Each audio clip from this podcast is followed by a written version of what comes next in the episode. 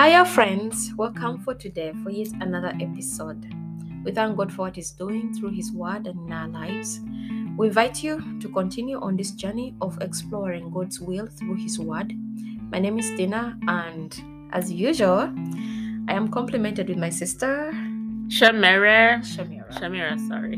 And we can't wait to venture in this journey with you together. So we're still in Genesis. And there's a lot that we covered in the last 4 chapters that we shared together. We met Isaac. We also met the death of Sarah. We also met the separation of Ishmael and Hagar, moving on into the desert and walking away from the inheritance that Sarah was asking Abraham to protect because it was for Isaac. And we see also God testing Abraham's faith through asking to sacrifice Isaac. A lot of lessons in there that we studied together. You can always refer back. It's so informative because we read chapter by chapter and verse by verse. Today, we're still continuing in the same journey. I'm going to ask Shamira to pray for us, and then after, we continue onward, soldiers. Amen. Hi, everyone. All right, we'll just get into that place where we invite God. We invite the Spirit of God to come and help us understand His Word and to allow and to open ourselves up to allow God to transform us through His Word.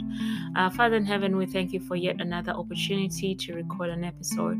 We pray that, God, you bless your children. We pray that, God, you speak through us, that, God, you do your work through us, that, God, lives are transformed and lives are changed, O King of Glory. We know that there is your power is in your word, oh God, and we know that once it's said, it always accomplishes that which you send it to do. So God, we bless every life that's listening. We pray for transformation, and in the name of Jesus Christ I've prayed.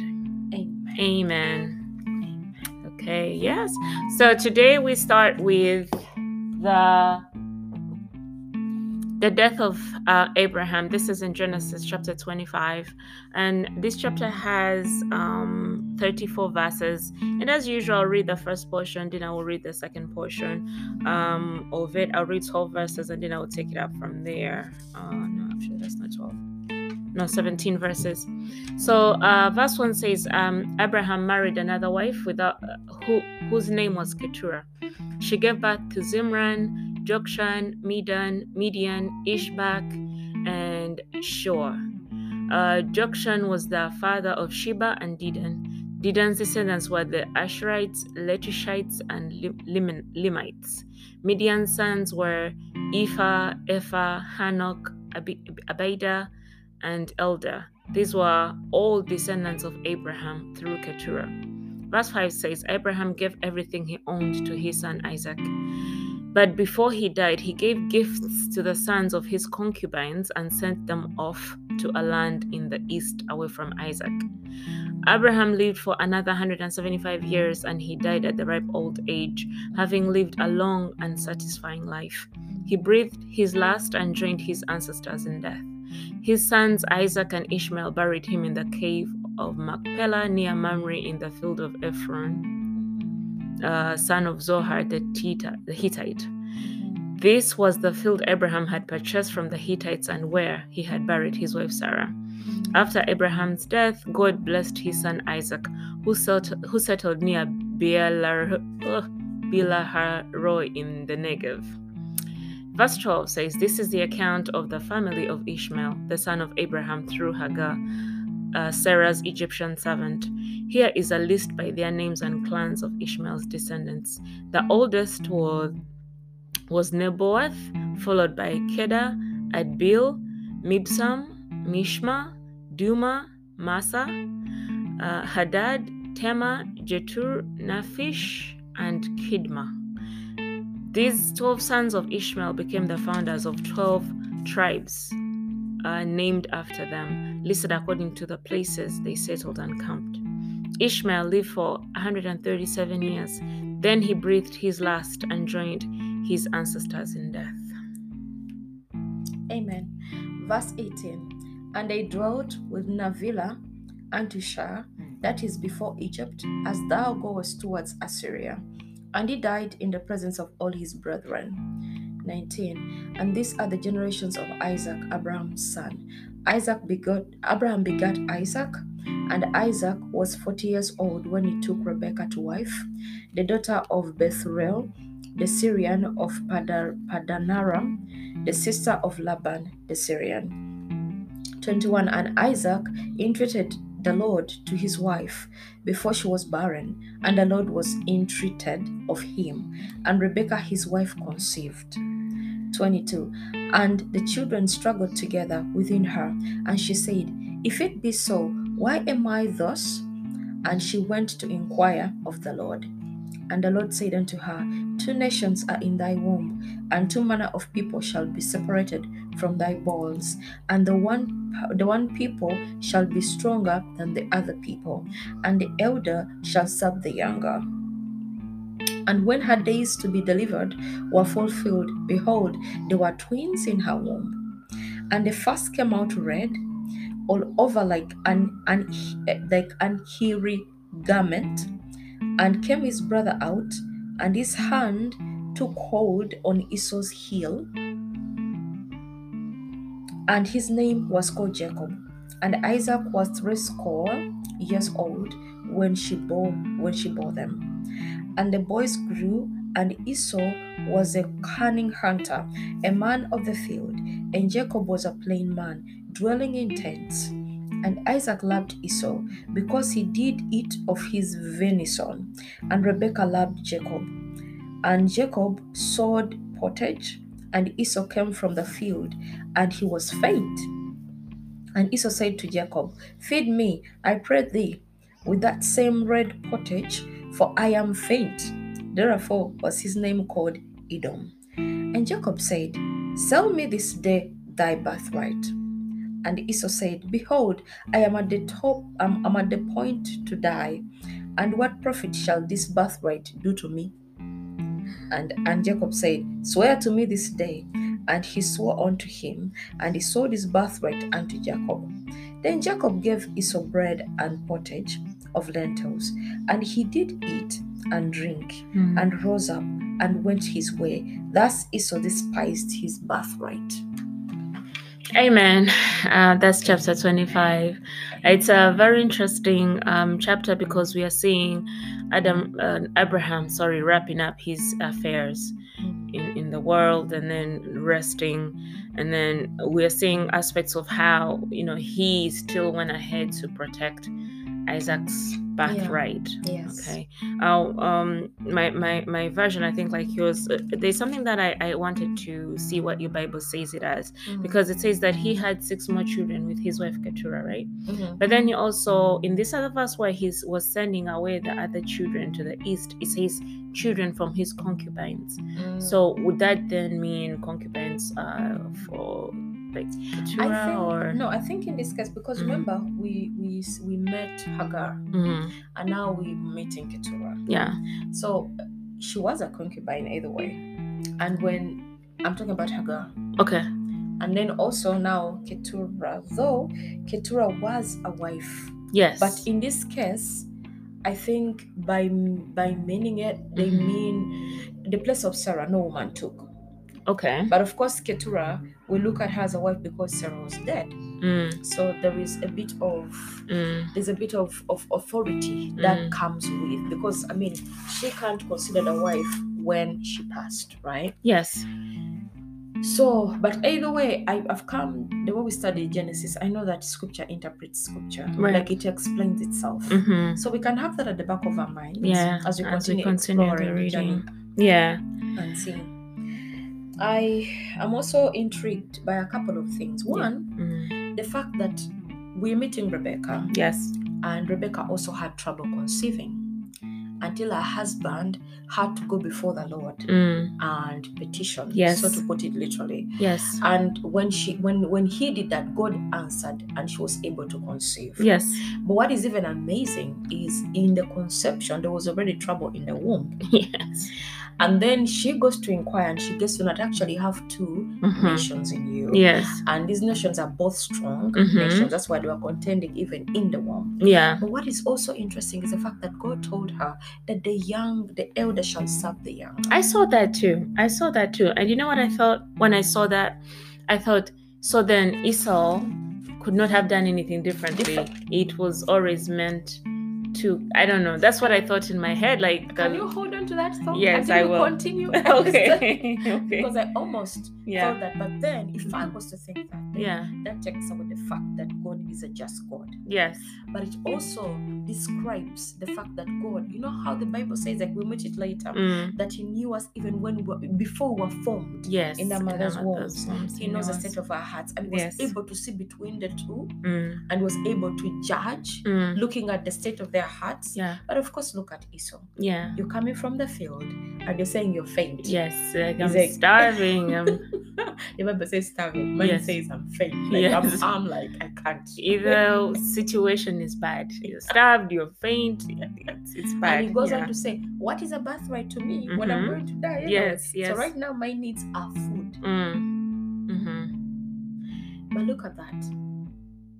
Look at the state of the heart and how much desire can drive us. Yes. That we lose the bigger picture. You know, there's a couple of things that I saw in this chapter, right? I see Jacob just, I guess because God had already determined that he was going to lead Esau, events had to happen that would put him in that place. You know, like you said, hold on to that thought. We'll go into it a little later, but I think there's very interesting things there to explore. But I also wanted to just add that Abraham, by the time he died, at least by my count or by the count, he had 8 children. Okay? At least those that are mentioned in the Bible. And this is a man who started out with nothing. Yeah. In a sense, he had no heir. And God blessed him. And He gave him more than he had even hoped for, you know. Obviously, Isaac was always meant to be that promised child, that covenant child. So his place had to be protected. And I guess in a way, I don't know how Abraham felt, because I'm thinking, my Bible says he gave everything he had to Isaac, but he gave gifts to the other children. I wonder what those children felt. I guess it doesn't matter.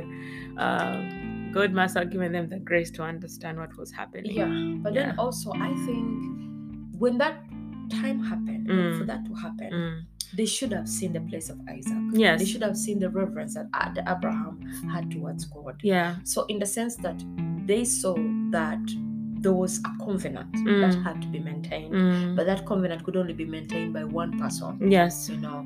But then the rest of you are still beneficiaries in the covenant, but this is not your blessing. Okay. You're going to go out there and find your own blessing. Yes, we don't know what it is. Yeah, like gifts. Maybe give them like a tons of silver, I imagine, because he was a wealthy man. That is something that, you know, the Bible repeats over and over. And he also had at the back of his mind that he's sending them away to go and begin a life. Like this separation wasn't, I'm going to the city, I'll be back. No. Yeah. Goodbye. Like go away. Yeah. Go make your life. Go find your destiny. Inheritance. Yeah. Go away. Yeah. Yeah. But I think in a way we are all, you when you think about it, we are all related in one way or the other. Absolutely. You know, because the people who went to the east. And even look at Esau. Esau came out red. Yes. The dude was red. And hairy.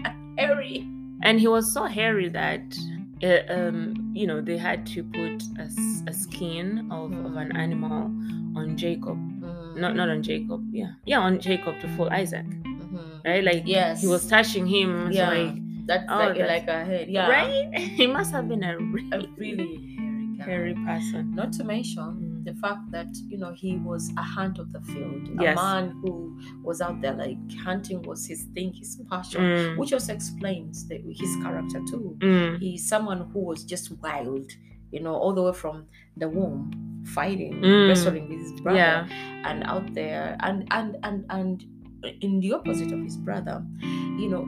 He was a tamer, like he could tame. He was a man of the tent. Okay. He was a shepherd, like he was a gentleman. Yes. As compared to the character what Esau had. Yeah. It's quite interesting to see that also. And then going back to when I was reading that part where they name Ishmael's children, mm-hmm. In the very beginning in Genesis 17:20, mm-hmm. when Abraham, there was that scuffle, when they were going through, Sarah saying, mm-hmm. chase away this woman, mm-hmm. and God said, I'll bless him, mm-hmm. because he's your child too. Mm-hmm. God said that he's going to be a father to 12 princes or 12 rulers, and yes, those were 12 kids. God's word, it's never spoken in vain. It always comes to pass as He says it. And when I read that, I thought, that was really powerful, because I was counting the names, 12, just like God said they would be, that He would be a father to 12 rulers or 12 princes. And also the fact that, to understand the New Testament, mm-hmm. you need to see the foundation. Yes. The foundation, which is the foundation we're looking at right now, which is quite very interesting. Yeah. Because sometimes we can struggle, getting scripture out of context. And it's because scripture always complements each other. Yes. So to see the broader picture of the Bible itself, and I'm glad we're beginning from Genesis, because it's a point that's taking us a certain way, and we are able to see how the salvation plan develops, how God's purpose for His people develops, how God's story with each of these patriarchs is developed, and how God fulfills His promises, how God retains His covenants, and how God blesses His people. It's amazing. It's like, I can't wait for what the journey has to offer. I know. Mm-hmm. I'm always excited to see what the next thing we'll learn in God's word is. Mm-hmm. That was Genesis 25, the death of Abraham, and then what happens to his family after. Here, it's it's remarkable to note that Isaac too had his children at a later age. Yeah. In life, he was 60 when the twins Jacob and Esau was born, and we also see that Rebekah also struggled with conceiving, and it say that Isaac, or the word of God says Isaac is the one who petitioned the Lord, and God released Rebekah's. And imagine the authority there. Yeah, you see how family. We were seeing it, how Sarah complimented, the blessing of Abraham. Yeah, now we're seeing how Isaac is complimenting the deliverance of Rebekah. Yes. I'm sure Rebekah was also praying for herself. But it's after Isaac goes before the Lord on her behalf. Yes, that God releases her. Releases her from that. You see, and how many times we ask our husbands, pray for us, right? Hubby, carry this. This is your mantle. Will you stand in there? Because God also sees authority and He honors, like you're saying, the covenant of marriage. Yes, the covenant between a woman and a man. God honors it and He sees authority. Amazing. Amen. So that's what we learned from that. We will be moving on to the next chapter, 26.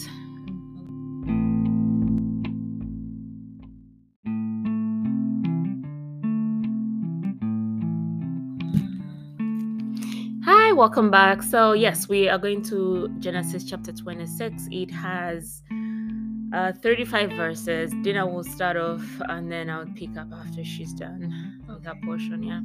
All right. So I'll read the first maybe 17 verses. Yeah. Then Shamira will finish. Okay. So, and there was a famine in the land, beside the first famine that was in the days of Abraham. And Isaac went unto Abimelech, king of the Philistines, and to Gerar. And the Lord appeared unto him and said, Go not down into Egypt, dwell in the land which I shall tell thee of. Verse 3. Sojourn in this land, and I will be with thee, and will bless thee, for unto thee and unto thy seed I'll give all these countries, and I'll perform the oath which I swore unto Abraham thy father. And I will make thy seed to multiply as the stars of heaven, and will give unto thy seed all these countries, and in thy seed shall all the nations of the earth be blessed. Because that Abraham obeyed my voice, and kept my charge, my commandment, my statutes, and my laws. And Isaac dwelled in Gerar. And the men of the palace asked him of his wife, and he said, She's my sister, for he feared to say, She's my wife. Lest, said he, the men of the palace should kill me for Rebekah, because she was fair to look upon. Verse 8. And it came to pass, when he had been there a long time, that Abimelech king of the Philistines looked out at a window and saw, and behold, Isaac was sporting with Rebekah his wife. Verse 9. And Abimelech called Isaac and said, Behold, of a surety she is thy wife, and how sayest thou, she is my sister? And Isaac said unto him, Because I said, Lest I die for her. And Abimelech said, What is this thou hast done unto us? One of the people might lightly have lain with thy wife, and thou shouldest have brought guiltiness upon us. And Abimelech charged all his people, saying, He that toucheth this man or his wife shall surely be put to death. 12. Then Isaac soweth in that land, and received in the same year 100-fold, and the Lord blessed him. And the man waxed great, and went forward, and grew until he became very great. 14. For he had possession of flocks, and possession of herds, and great store of servants, and the Philistines envied him. 15. And all the wells which in his father's servant had digged in the days of Abraham his father, the Philistines had stopped them, and filled them with earth. 16. And Abimelech said unto Isaac, Go forth from us, for thou art much mightier than we. 17. And Isaac departed thence, and pitched his tent in the valley of Gerar, and dwelt there. Amen. Verse 18 says, He reopened the wells his father had dug, which the Philistines had filled in after Abraham's death. Isaac also restored the names Abraham had given them. Isaac's servants also dug in the Gerar valley and discovered a well of fresh water. But then the shepherds from Gerar came and claimed the spring. This is our water, they said, and they argued over it with Isaac's herdsmen. So Isaac named the well Esek, which means argument. Isaac's men then dug another well, but again there was a dispute over it. So Isaac named it Sitnah, which means hostility. Abandoning that one, Isaac moved on and dug another well.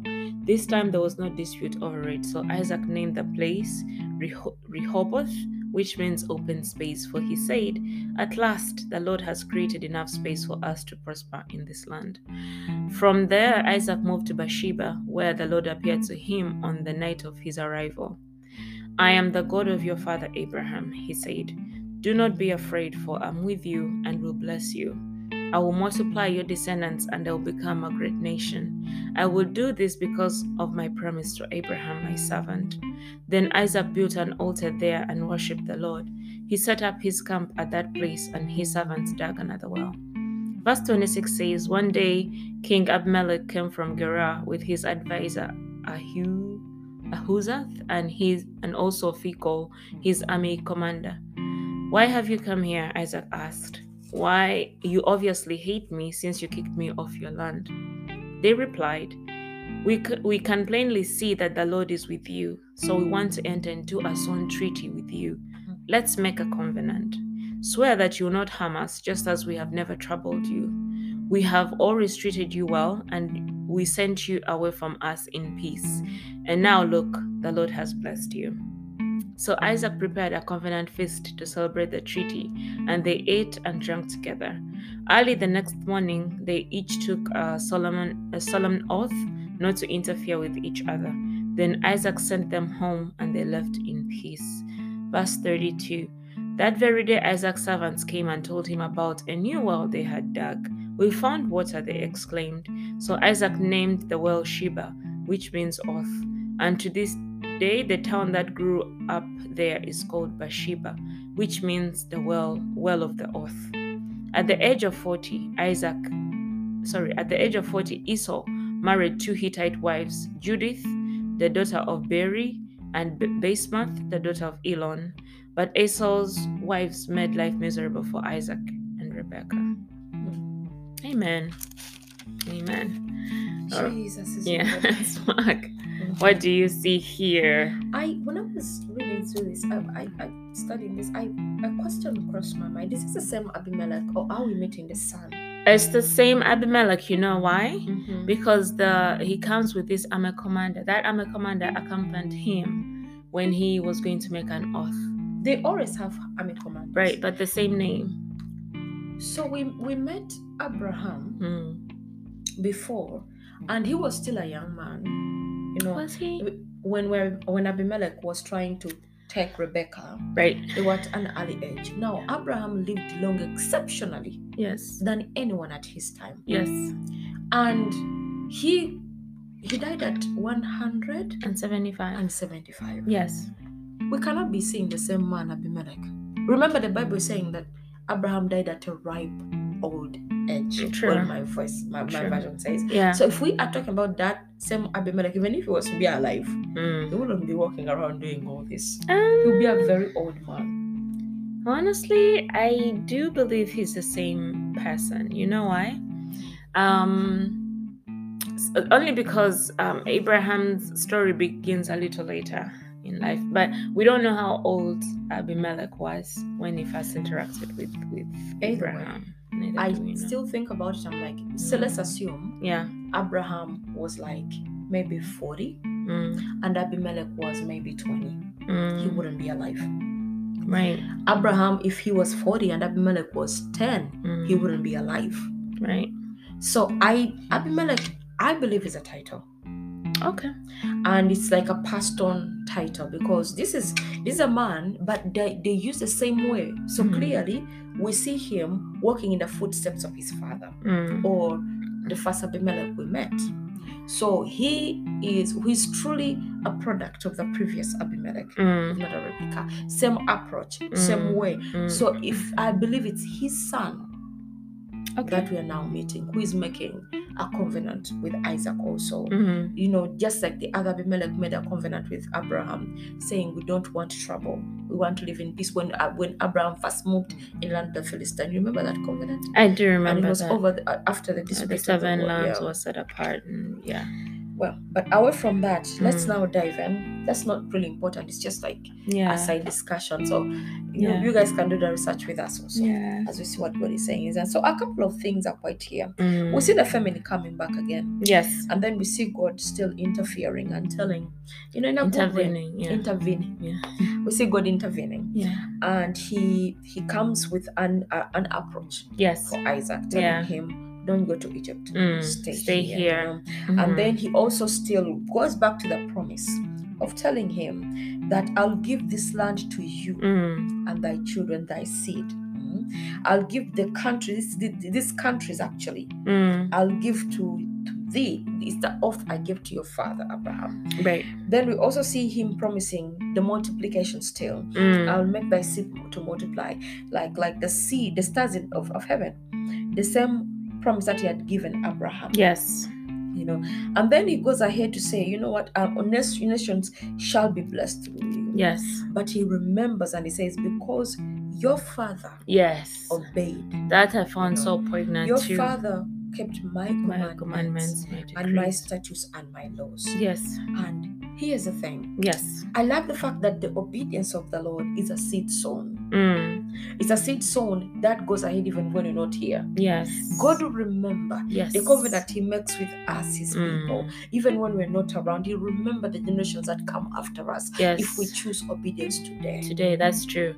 That is so, so poignant. I know. And as we go on in that very chapter, I love how God says in verse 24, I am the God of your father, Abraham. Like, I found that so beautiful. Like God to choose that sort of introduction. I am the God of your father Abraham. And then he says, I'll multiply your descendants, I'll become a great nation. I'll do this because of my promise to Abraham, my servant. In this very chapter, it's like God is repeating this conversation, using different words, but really emphasizing the same thing. I'm doing this because I made a covenant with Abraham. I'm doing this because I made a promise to Abraham. I will bless you because of him. It is very, very poignant. So, and then we meet the same old trick. Yeah. Isaac is the same old trick concerning Rebekah. Yes. Like, she's good to look up on. Yes. Those men didn't play. They liked your woman, you're done for. I know. It's like, listen. You are my sister. But I love how God still unfolded the situation. Yes. Now, in this case of Isaac, we didn't even have anybody check. Because in the case of Sarah, Sarah was separated from her husband temporarily. Yes. When these men were all trying out, you know, their luck with her. But now here, we just see Isaac saying, okay, just in case, I'm your brother. Yes. And then this Abimelech sees them flirting out and he's like, hey, there's no way. I know. You know? But what a man would have, you know, would have taken her. Yes. And it would have been trouble for us, you know. These are, we don't see the faith of Abimelech here. We don't know much about his walk with God. But these are people who had the law of God in them. Mm. They knew wrong. Mm. And they knew that wrong has consequences. Yes. You know? They didn't cloud their conscience. They allowed the fact that certain things still unfold, and they unfold the wrong way. Yeah. If you invite them into your way. And I love the fact that he said, he called him out. Said, listen, if anything would have happened, would have happened. And even put a protection on them and said no one should touch them. Yes. Lest you face death. I saw that and I'm like, okay, so that made things really easy for them. They didn't have to hide. But like once they spoke the truth, how that helped them. It sort of freed them to be open, to live happily as a husband and wife without having to hide. So I also saw something about, you know, the water rights. So my Bible says conflict over water rights, like how Isaac was having to dig well to well and this is by jumping in. That's how well. Like you didn't even dig it. Like what do you mean it's your well? Yeah, you dig it out. I'll take it. Yes. You see, bullies have been around for such a long time, but the fact that Isaac chose not to engage, like they would come. Claim the well, he's like, okay. They would come, claim the well, okay. You get, until he found the perfect one that had no conflict, you know. So it's okay. In my head, I was like, sometimes we struggle with so many things that you think you deserve, that you think should happen. But this is my battle, this is my work. I work for it. I'm not, you know. Yeah, but sometimes the victory is in walking away. Yes. You know, not in standing there and going. That's true. Look, when the Bible says, or the Word of God says that he dug another well and there was no dispute over it. Like I think they also got to a point where it was like, I mean, should we go, or at this point is it now a point to stop? You know? Like it got to that point, but just don't get tired of doing right. In other words, don't get tired of doing right. It may take some time, but never just waver from doing good. Amen. No? Yeah. And I also love how Isaac had this relationship with his servants. Yeah.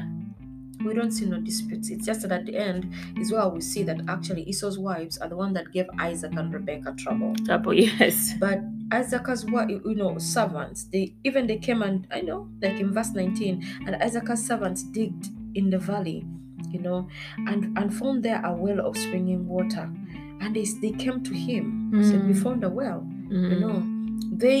He was a good master. He was a good master, and it's very, very important that when we walk in this journey of life, we do fair by people, especially those who are under our care, because these are people who serve us on the day to day, and they are our. I mean, we see in Genesis even earlier when Lot was captured, and then Abraham had an army of trained men within his household. Yes, that he just called upon, and they were able to go and they defeat the world. Yes, you know? Yes, they were able to serve the purpose. They were already trained there for service. You know? But how many people, especially believers, do we meet when you see people who live under their care and they have nothing good to say about them? Or people who work for them who will be actually shocked when you tell them that one is a believer. Yeah. They don't care what they do. Yes. But how we treat people is a very huge testimony. It is. A testament to our faith. Yes. Amen. The other thing that I saw that I was happy about was how King Abimelech did something. You know, they tell us that the Philistines became jealous of Isaac's wealth, and Abimelech was forced to say, "Hey, please leave." Okay. But also the fact that he goes back and enters into a covenant with him to say, you know, I want peace. You know, I don't want to, because he knew he could see how great And he said it here. Yes. We sent you away from our land. Yeah. But we see that God has prospered you. God is with you. Yes. Yeah. So let us make peace. You know, promise that you will not lie to me. Mm. Promise that you will not attack me. Mm. And I can, that soul, that spirit recognized the presence of God and the might of God. Mm. Because this was just a single house. Mm. This was a single man. Mm. This was a king, mm-hmm. you know, coming to, ordinarily he was having no title whatsoever, but coming to him and saying, hey, I think if things were to go south. No, remember when he was sending him away, he said, you know, leave our land, you're greater than we. Yes. You know. Yeah. So the influence that God had put on Isaac, and Isaac was... even Abimelech was intimidated by it. And this is a king. Seeing, oh my gosh, you know. Yes. But even when he sent him away, because he thought, sometimes you think, oh no, this one is benefiting off me. You know, but let me see how they fare out there. Like you're within us. Because the Bible says that even the Philistines were envious of him. Yes, they were. Because of how he had accumulated all this, you know. So when they sent him out, they still saw that this man, God was still with him. He's still favored. So they knew, oh my gosh, like you said, hey, we better make peace with this man. Yes, yes. Leave alone the fact that he's very prosperous. Yeah. If at all we even go on to try and have trouble, you know how the servants were ever like picking on him. Yeah. If a war was to break out, God is on his side. Yes. That is enough victory. We can't even survive, you know, fighting him. Yeah. So, but the thing about long ago is how they held oaths. Oaths were very, very important, you know. When a man gave a word, like they came into a covenant here. This is something that cannot easily be broken. So it's like a sealed agreement.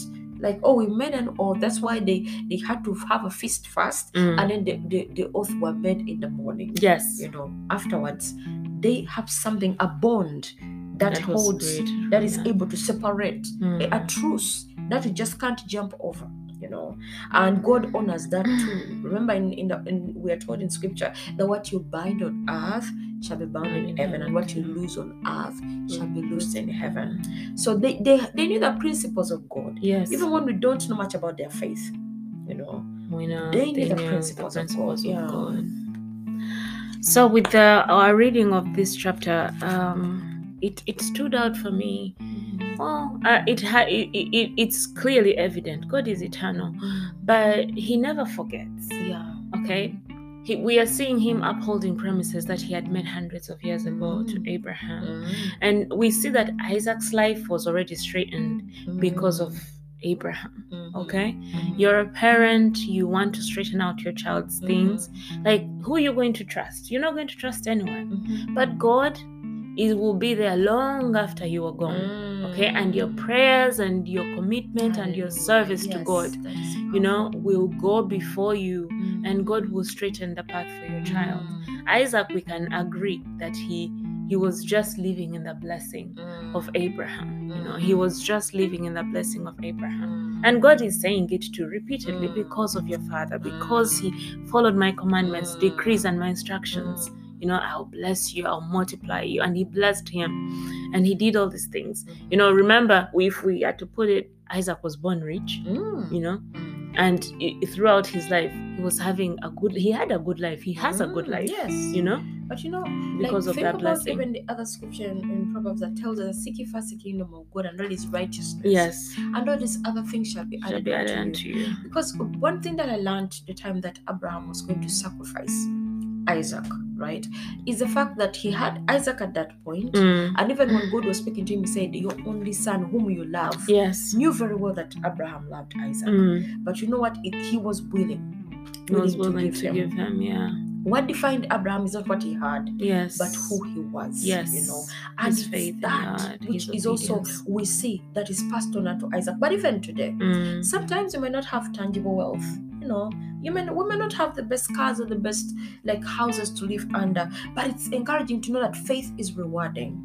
It's encouraging to know that faith can be passed on and will be passed on, and God will make sure that it is passed on. The rewards of our faith, like you said, it's passed on. It's an inheritance that is a guarantee. Yes, amen. You can't think about the stock market. Yeah, no, faith doesn't fluctuate in the stock market. Actually, yes, that's true. Yeah. It's a full fold. It's the only guarantee we can have. The only assured thing that we have, you know, that God will outlive us. Yes. He's able to take care of our families, our children, our property when we are not there. Yes. You know, because he is eternal. Yes. Okay. He doesn't forget.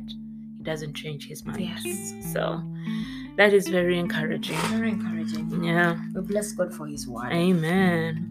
All right, guys. So we are going to move on to our next chapter for today, which is going to be chapter 27. Okay. We'll see you shortly.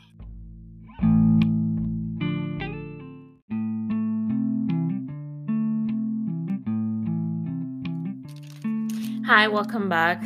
We are continuing our reading today with chapter 27. My Bible titles it Jacob Steals Esau's Blessing. It chapter 27 of Genesis has 46 verses, and I will be doing 23. Dina will do the rest. Verse 1 says, "One day when Isaac was old and turning blind, he called for Esau, his older son, and said, 'My son.' 'Yes, father,' Esau replied. 'I'm an old man now,' Isaac said, 'and I don't know when I may die. Take your bow and a quiver full of arrows and go out into the open country to hunt some wild game for me. Prepare my favorite dish and bring it here for me to eat. Then I'll pronounce the blessing that belongs to you, my firstborn son, before I die.' But Rebekah overheard what Isaac had said to his son Esau. So when Esau left to hunt for the wild game, she said to her son Jacob, 'Listen, I overheard your father say to Esau, "Bring me some wild game and prepare me a delicious meal. Then I'll bless you in the Lord's presence before I die." Now, my son, listen to me. Do exactly as I tell you. Go out to the flocks and bring me 2 fine young goats. I will use them to prepare your father's favorite dish. Then take the food to your father so he can eat it and bless you before he dies."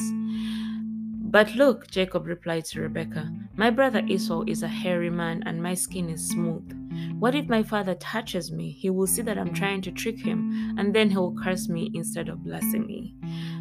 Verse 13 says, "But his mother replied, 'Then let the curse fall on me, my son. Just do what I tell you. Go out and get the goats for me.' So Jacob went out and got the young goats for his mother. Rebekah took them and prepared a delicious meal just the way Isaac liked it. Then she took Esau's favorite clothes, which were in the house, and gave them to her younger son, Jacob. She covered his arms and the smooth part of his neck with the skin of the young goats. Then she gave Jacob the delicious meal, including freshly baked bread." 18 says, "So Jacob took the food to his father. 'My father,' he said. 'Yes, my son,' Isaac answered. 'Who are you, Esau or Jacob?' Jacob replied, 'It's Esau, your firstborn son. I have done as you told me. Here is a wild game. Now sit up and eat it so you can give me your blessing.' Isaac asked, 'How did you find it so quickly, my son?' Yes, the Lord your God put it in my path,' Jacob replied. Then Isaac said to Jacob, 'Come closer so I can touch you and make sure that you're really Esau.' So Jacob went closer to his father, and Isaac touched him. The voice is Jacob's, but the hands are Esau's." Isaac said, "But he did not recognize Jacob because Jacob's hands felt hairy, just like Esau's. So Isaac prepared to bless Jacob." 24. Okay. Well, because the versions are different. Yeah. That's why. Okay, so you ended on 24. So yeah. 25 says. 24 said, "And he said, 'Art thou my very son Esau?' And he said, 'I am.'" 25. "And he said, 'Bring it near to me, and I will eat of my son's venison, that my soul may bless thee.' And he brought it near to him, and he did eat, and he brought him wine, and he drank. And his father Isaac said unto him, 'Come near now, and kiss me, my son.' And he came near and kissed him, and he smelt the smell of his raiment, and blessed him and said, 'See, the smell of my son is as the smell of the field which the Lord hath blessed. Therefore God gave thee of the dew of the heaven, and the fatness of the earth, and plenty of corn and wine. Let people serve thee, and nations bow down to thee. Be Lord over thy brethren, and let thy mother's sons bow down to thee. Cursed be everyone that curses thee, and blessed be he that blesseth thee. And it came to pass, as soon as Isaac had made an end of blessing Jacob, and Jacob was yet scarce gone out from the presence of Isaac his father, that Esau his brother came in from his hunting, and he also had made savory meat, and brought it unto his father, and said unto his father, Let my father arise and eat of his son's venison, that thy soul may bless me. And Isaac his father said unto him, Who art thou? And he said, I am thy son, thy firstborn Esau. And Isaac trembled very extremely, and said, Who? Where is he that hath taken venison, and brought it me? And I have eaten of all before thou camest, and have blessed him, yea, and he shall be blessed. And when Esau heard the words of his father, he cried out with a great and exceeding bitter cry, and said unto his father, Bless me, even me also, O my father. And he said, Thy brother came with subtlety, and hath taken away thy blessing.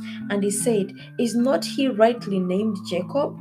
And he hath supplanted me these 2 times. He took away my birthright, and behold, now he has taken away my blessing. And he said, Hast thou not reserved a blessing for me? Interesting. 37. And Isaac answered and said unto Esau, Behold, I have made him thy lord, and all his brethren have I given to him for servants, and with corn and wine have I sustained him.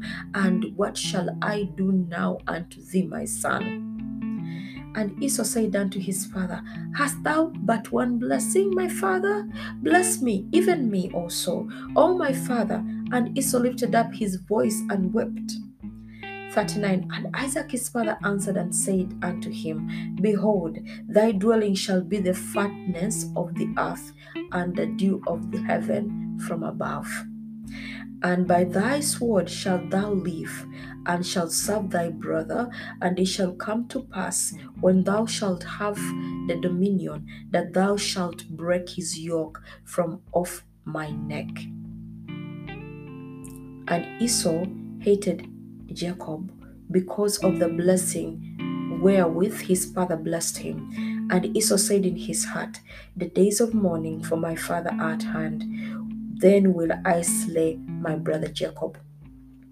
42. And these words of Esau, her eldest son, were told to Rebekah. And she sent and called Jacob her young son, and said unto him, Behold, thy son Esau, as touching thee, doth comfort himself, purposing to kill thee. 43. Now therefore, my son, obey my voice, and rise, flee thou to Laban, my brother, to Haran, and tarry with him a few days, until thy brother's fury turn away. 45. Until thy brother's anger turn away from thee, and he forget that which thou hast done to him, then I will send and fetch thee from friends. Why should I be deprived also of you both in one day? And Rebekah said to Isaac, I am weary of my life because of the daughters of Heth.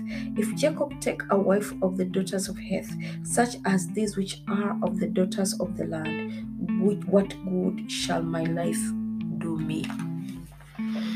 Amen. The famous story. What a story. Yes, the famous story of Jacob and Esau.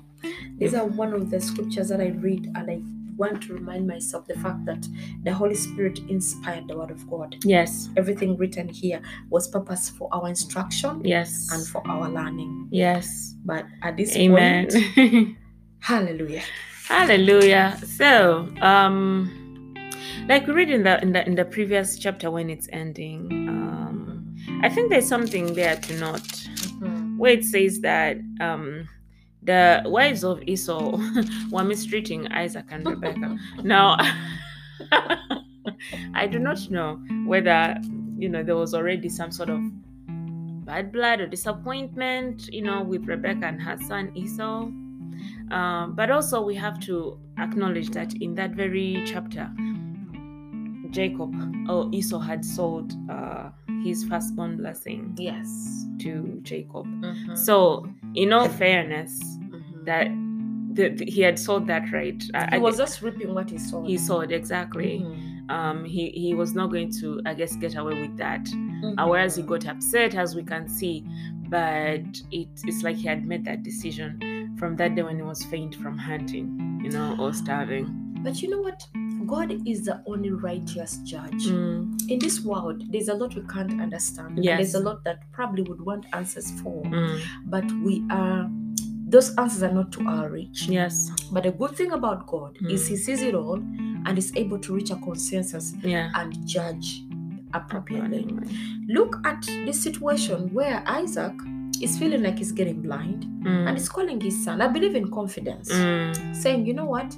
This is what I want. Like my last meal, do me, that meal. This one must go and get me the best game, and prepare it. And who is overhearing? Rebekah is right there, right? But what is even surprising is she rushes, goes, gets Jacob, tells him, just get for me, bring the young goats. And then we are looking at Jacob, who. And amidst everything, he probably was what they call witty people. But at the end of the day, he was also a man who also feared.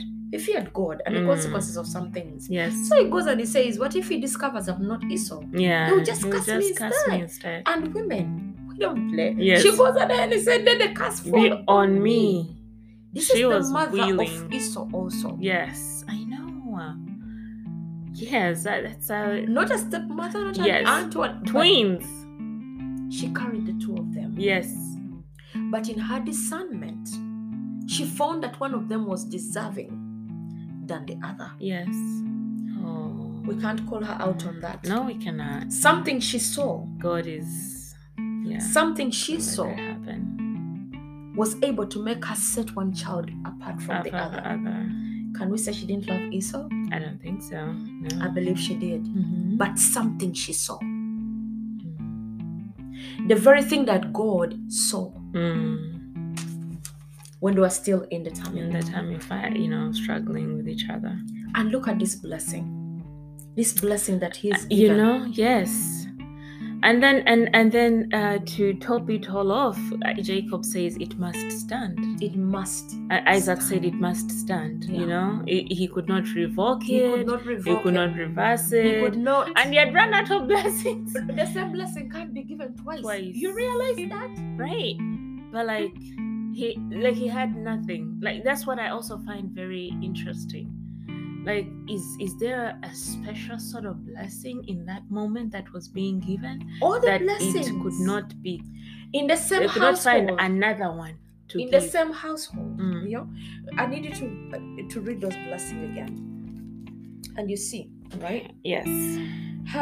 So let's start from 28. Because did I read this part or you read it? You read it. So you read. Let's see what your version says. So 28 says, from the dew of heaven and the richness of earth, may God always give you abundant harvests of grain. Let's look at that one. Mm-hmm. From the dew of heavens, right? And the richness. This is a blessing that you would think everybody should have, right? But no, it had to belong to only one person. Go ahead. And then he goes, and bountiful new wine. And may many nations become your servants, and may they bow down to you. May you be the master over your brothers. And may your mother's sons bow down to you. Okay. All who curse you will be cursed. All who bless you will be blessed. Your mother's sons, you're only two, so... Someone has to be doing the bowing. Oh, Esau must have been heartbroken. Yeah, a couple of things. Let me tell you, Esau was one of those people I read about in scripture, and I feel like I get sad. Yeah, because for whatever reason, he was very impulsive. Mm. But the thing about impulsive people is that people who live in the moment. You see, so probably they told him and they gave him this instruction, and he probably first even, relaxed on the instruction. Meanwhile, Rebekah is working fast around the clock, Because how do you explain they get the goat? The goat is sacrificed, it's slaughtered, it is prepared. They even take time to stitch the skin on Jacob. He's nowhere to be found, Esau now. They finish hunting. They finish everything. The meal is eaten. Yes, the blessing is done. Yeah. And well, maybe he should have then, and he, I think they sort of, from the way the Bible says it, it looks like Jacob was just finishing the blessing and Esau was walking. Like probably that's what Jacob was like, okay, it's time to go. What's even funny is there was no time even to eat Esau's food, which is sad. The one he worked hard for He's not even abided, he was full. He was like, Isaac is like, listen, I have one tummy, you can. But obviously his father knew that it would take him some time. That's why he asked. That's why he was very suspicious. Yeah. He also took steps to ensure that there was no deceit. He even, sniffed the clothes and was like, "Oh, my son's scent." Like he tried. It was like the voice is Jacob's, but the hands are Esau. Esau. It is so sad. It's one of those stories that. We bless God for his word. That's true. And his faithfulness. Yes. But it's a humbling situation. Very. That's why we can't make covenants, because it will catch up with you. At the end of the day, you can't walk away from the seeds you've sown. Yeah. The circumstances will orchestrate and they'll bring you to that very place where you don't want to go. Look at the anguish that he gets. And he's like, he has robbed me the second time. No, he didn't rob you. Well, maybe the first time he did. He used your vulnerability against him because he was faint. And why did he just share with him, and then he had to be like... you'd imagine that if your brother or sister comes home hungry and you have food, just give them. You just be like, here, have some. Turns out nothing. But he was like, nope, in exchange for it. And Esau too must have been like in that place where he was faint. What your Bible says was faint. Mine will say he was starving. Like it robbed him of the ability to think. But even when he was faint, there must be something that Jacob had known and had seen concerning Esau. There are things you ask of people. Normally you'd be like, can I have your next game, or can I have... But no, I want your birthright. I don't even think Esau understood what that meant, yes, in that moment. And how could Jacob, because it was like, I'm starving, right? I'm starving. How? What good is a birthright to me now? I was thinking, do you think Rebekah is behind them? I don't think so. No, of course not literally. But for Jacob to know that if I get his birthright, at some point to be open doors to something, these were twins. No, so the truth is that when God, when Rebekah was still pregnant, and God told her that two great nations, the younger one is going to serve the elder. The elder is going to serve the young one. Yeah. I do believe that maybe guided her actions. Like she always knew the young one was destined for greater. So that's why I guess she took him under her wing. And Jacob took over Esau, because you can clearly tell that one was for the other, one was for the other. But it also shows you the influence of women. Just how, because if the tables had been turned, this story would not go this way. No, But Rebekah played, a strong hand. She was in this destiny playing out the way it did. And I do believe that she probably in her time with Jacob was instilling in him that, because they were probably they were both the same age, it couldn't have meant more to one than the other, and so it's we can't really disregard that her influence. Quite interesting, quite interesting. But then also, and we see how something about. I love the fact that even when Esau was wronged, he was like, no, the days of mourning my father soon. After it's done is when I will go and I will slay him. Yes. And even amidst that, there was a plan. There was a plan for, Jacob to be delivered and not fall to wrath. Yes. And, again by Rebekah, because she heard of his plans. She's like, no matter. And when I was reading that and I was smiling to myself, I said, I guess this is why it's so important for women to have ears and eyes everywhere. Because you can clearly tell that, first of all, it was Rebekah overhearing that brought on that whole thing. Mm-hmm. And then when Esau was planning his revenge, he obviously wasn't as discreet as he thought he was, because somehow Rebekah got to learn of it, and again took measures to divert that sort of situation. Yeah. So very interesting. Oh, this story. But look out also the fact that I don't know when it was done, we don't see yet, Jacob marrying, but we see Esau. Right. We don't see... Yeah, because, Rebekah is saying here that he cannot have, Jacob marrying the women. Mm-hmm. If you're to go by the previous chapter, we know that Esau had two wives already, Judith and I can't remember the other one. But Jacob hadn't gotten married yet, and Rebekah was like, I'm not letting this happen. Imagine, it's like Esau was ahead of his time, like, and women who are mistreating his parents. Why wasn't he guided concerning a wife too? We don't see it outwardly, but why was it okay for him to marry the women of the land? It wasn't okay for his brother too, or maybe he was not about listening. I don't know. We don't know. I would imagine. But I would say, when I think about all those things, then we understand the footsteps to why Esau is in that place where he was. Because somebody had to. There were only two of them. Yes. The other person had to be on the left, the other one had to be on the right. Right. We see him taking, looking like, oh no, he had dropped me, and I'll try to hold him accountable and everything after the death of our father. And also we see, what is interesting is when he begged, he's like, is there nothing left? I know. It's so heartbreaking, that part of scripture. Like, you could tell the despair that he felt in that moment when he was told that there was no more blessings, nothing. And then the blessing that he gets when what Isaac says, you will live away from the richness of the earth and away from the dew of the heaven. Like, sort of the opposite of what he got, a curse instead. You will live by your sword and you will serve your brother. Again, the affirmation of it's like the other blessing that was given to Jacob. Now we have the affirmation of what the other blessing is. Yes, like the confirming what they had given to the other one, that it's going to be you actually. Yeah, you. Yes, it's you who's going to do this. And then, but when you decide to break free, you will shake his yoke from your neck. I don't know what that last part means. I think we'll. I also thought about it, but we'll know it later, because I don't like we shouldn't go ahead. Then we should just let the word unfold by itself. Yes.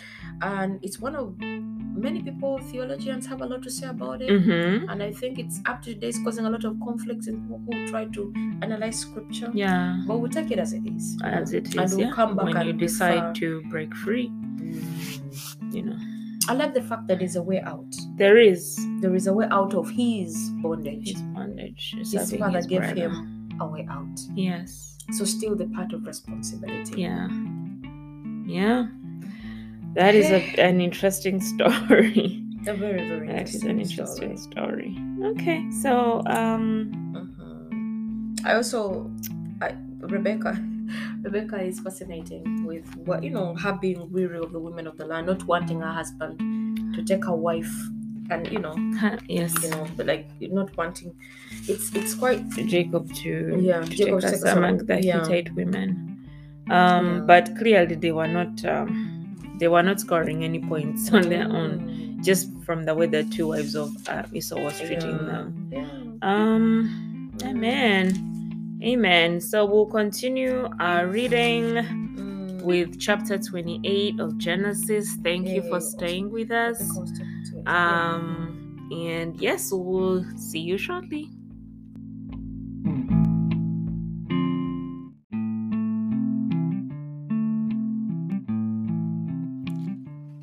Okay, so we finish up with Rebekah talking to Isaac, and you know, addressing her concerns of the women of the land. I love how Sham made a joke about it, saying she was weary.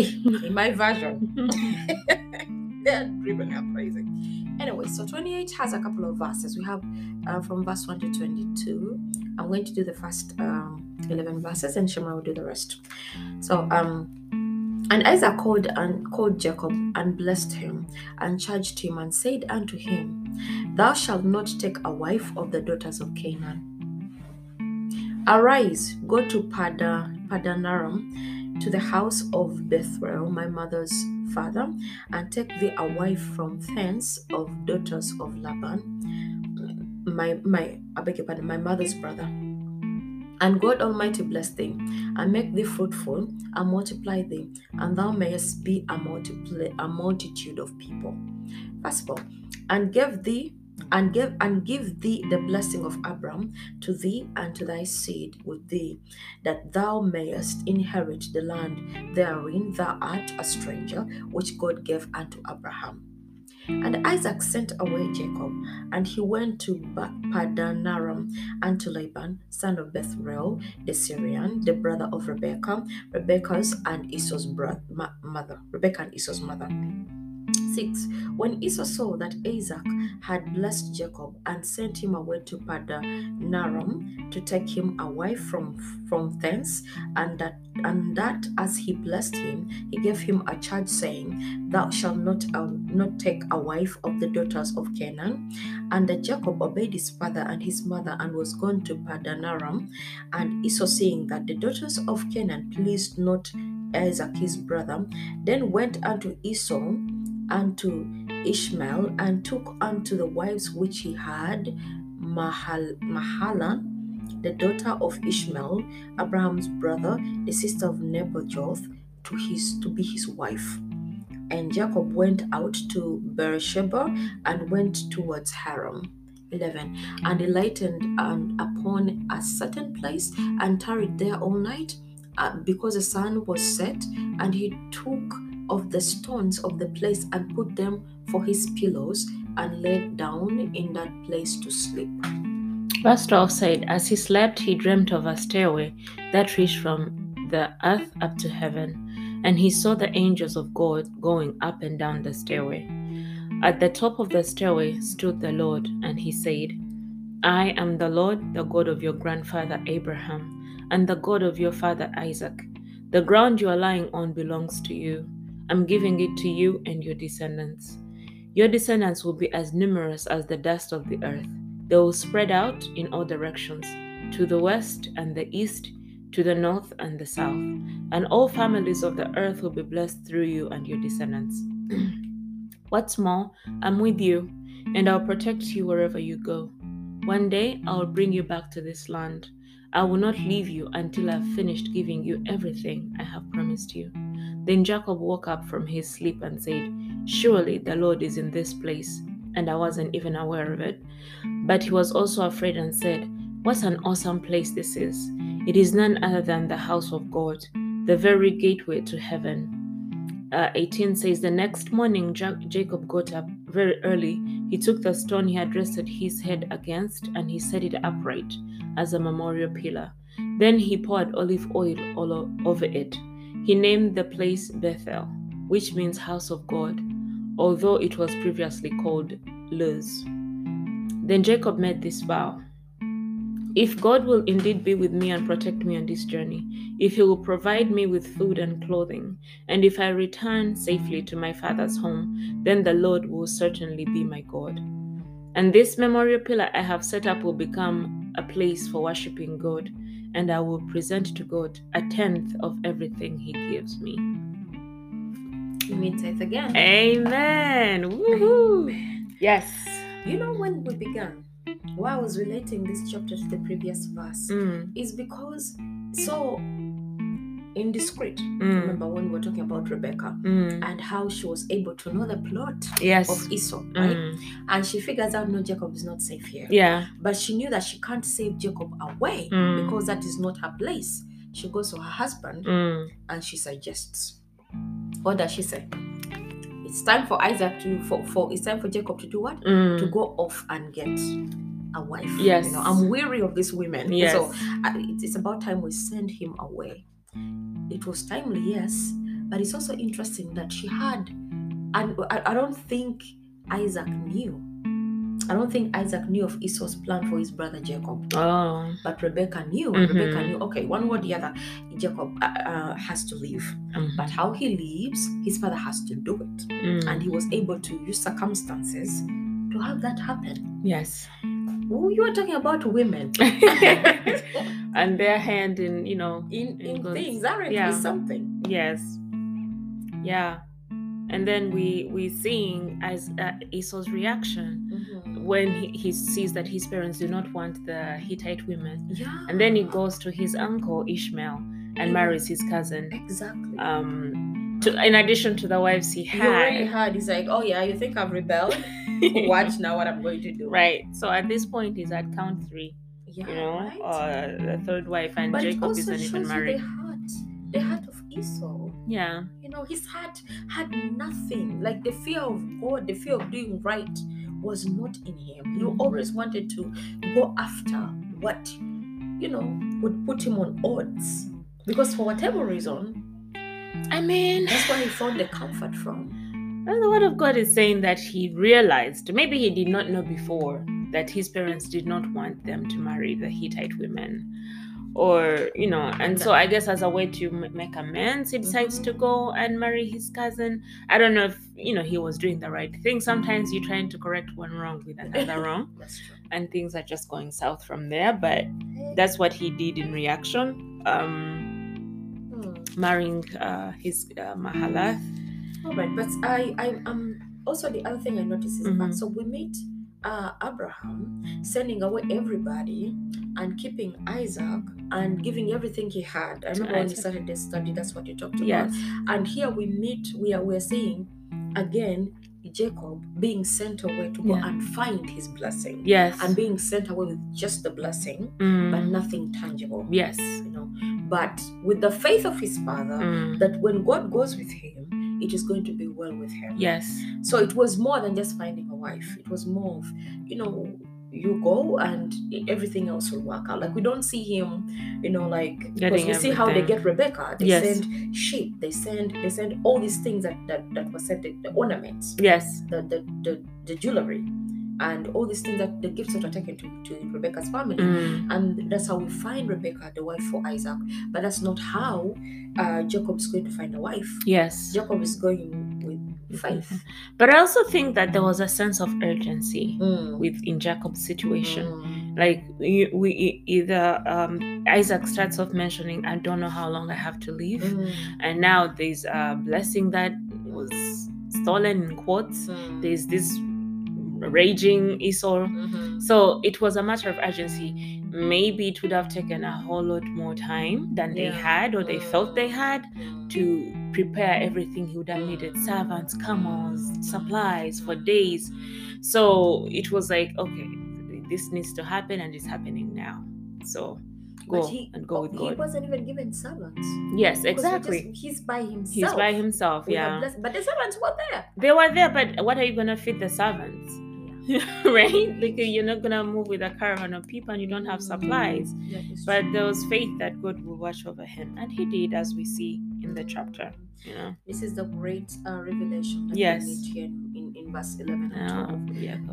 The staircase. Of, you know, I've heard of the staircase so many times. Yeah. But isn't that beautiful? Because here we are again. We're meeting God still in the same way, introducing himself to him. Yes. You know, starting a journey with him, telling him, I'm the God of your grandfather. I know. And I'm the God of your father. Yes. You know. Yes. And he also affirms, the land you own, I am giving to you. You know. Yeah. He affirms a blessing in his life. Yes. And isn't it amazing that, you know, sometimes you hear, like they can tell you, oh, you know what is possible, but God he comes himself. He does. It's not about what happened before, but this is how he renews the covenant with his people. Like each generation, he's there. He's like, I haven't forgotten. I'm still here. I'm still upholding. This started with Abraham, and it's going. And then he says, I will not leave you until I finish giving you everything I have promised you. You know, It's and the multiplication still, we see it here. Yes, here too. Yeah, it's going to multiply him. Yeah. And then I love his response. He said, the Lord was here in this place and I didn't even know about it. Yes. You know? And then he sets a pillar, you know, and then he also goes into a place of giving his side and of commitment. Yeah. Saying, if you go with me, you know, and all this down here, you know, where he says that, and Jacob rose up early in the morning and took the stone he had put for his pillow and set it up for a pillar and poured oil upon the top of it.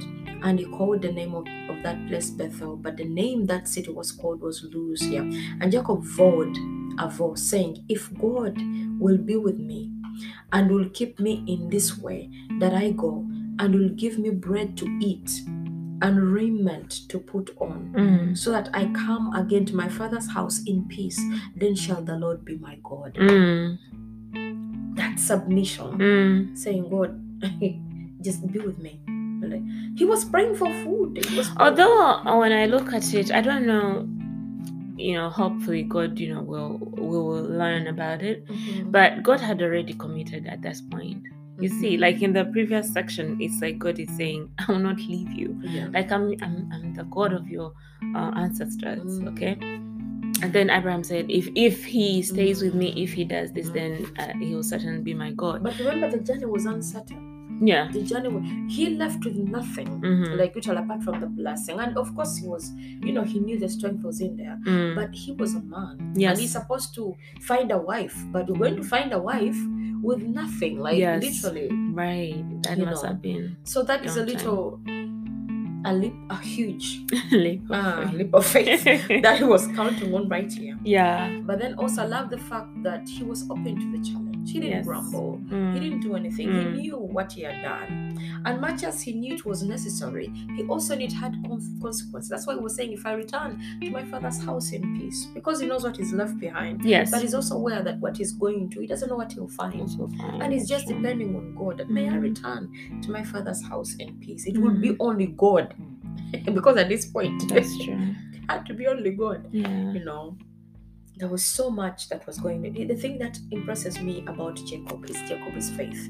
Jacob's faith is so different from all the patriarchs of faith that worked with God, because he was a spontaneous prayer.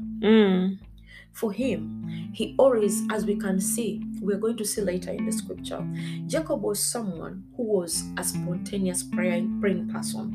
Like every situation is like, God, now, you know, if this will happen, please see me through this.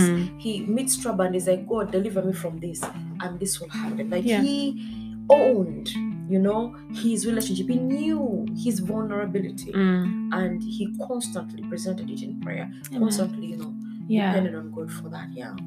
Wow. Amen. So we are seeing the beginning of Jacob's journey with God. Also, we've seen Isaac. We saw Abraham. We're excited to see what God is doing in Jacob's life, or does in Jacob's life. All throughout this, for me, what stands out is the way God introduces himself. Yes. I am the Lord, the God of your grandfather Abraham, the God of your father Isaac. I don't know if there were other gods then, or you know, in the land, the pagan gods and whatever, but like he affirms it, like he did not forget. It's like a reminder of the covenant he made with Abraham, the covenant that continues on down. And also we also reminded of the fact that this all started with the patriarch Abraham. You know, his faith is going on from one generation, now it's passing on to his grandson. And that's just something to be admired. It is something to be admired, and worth noting, the covenant keeping God, his covenant continues through all seasons. His covenant is absolute. And like he's there. He found Jacob in that moment. I can only imagine what emotions were going through. Just like you said, he's going to find a wife. He has nothing. He's not sure where he's going. He's not sure where he's coming from at this point. But God finding him. He left his father frail, giving him that reassurance. You know, I'm with you. I'm with you. He doesn't even know how long it will take him. Yes. And as you're going to know, it wasn't something he got in 2 days. Yes. But you know, but at least he had that reassurance from the Lord of the heavens. He wasn't even clingy, because if your father is well, you're like, what if I don't find him? Maybe you die fast. Right. Now. He just picked up himself and he went. But I'm sure they covered all those bases. Really? You know, yeah, they did, because at that point your father is frail, you know that, and it's also the reason why there's a sense of urgency, because he knows that the moment he dies, your life is going to end too. And I think that's what Rebekah was trying to say. I don't know if she meant, because she says, why would I lose the two of you on the same day? You know, when she found out that Esau was planning to kill Jacob as soon as Isaac died. So yeah, it was just go with God, and God was there. Yeah, and that's beautiful to see. Thank you all for joining us today. Yes. We are always happy to share with you the word of God, to learn with you. Yeah. Please join us next time, and God bless you all. God bless you. Bye.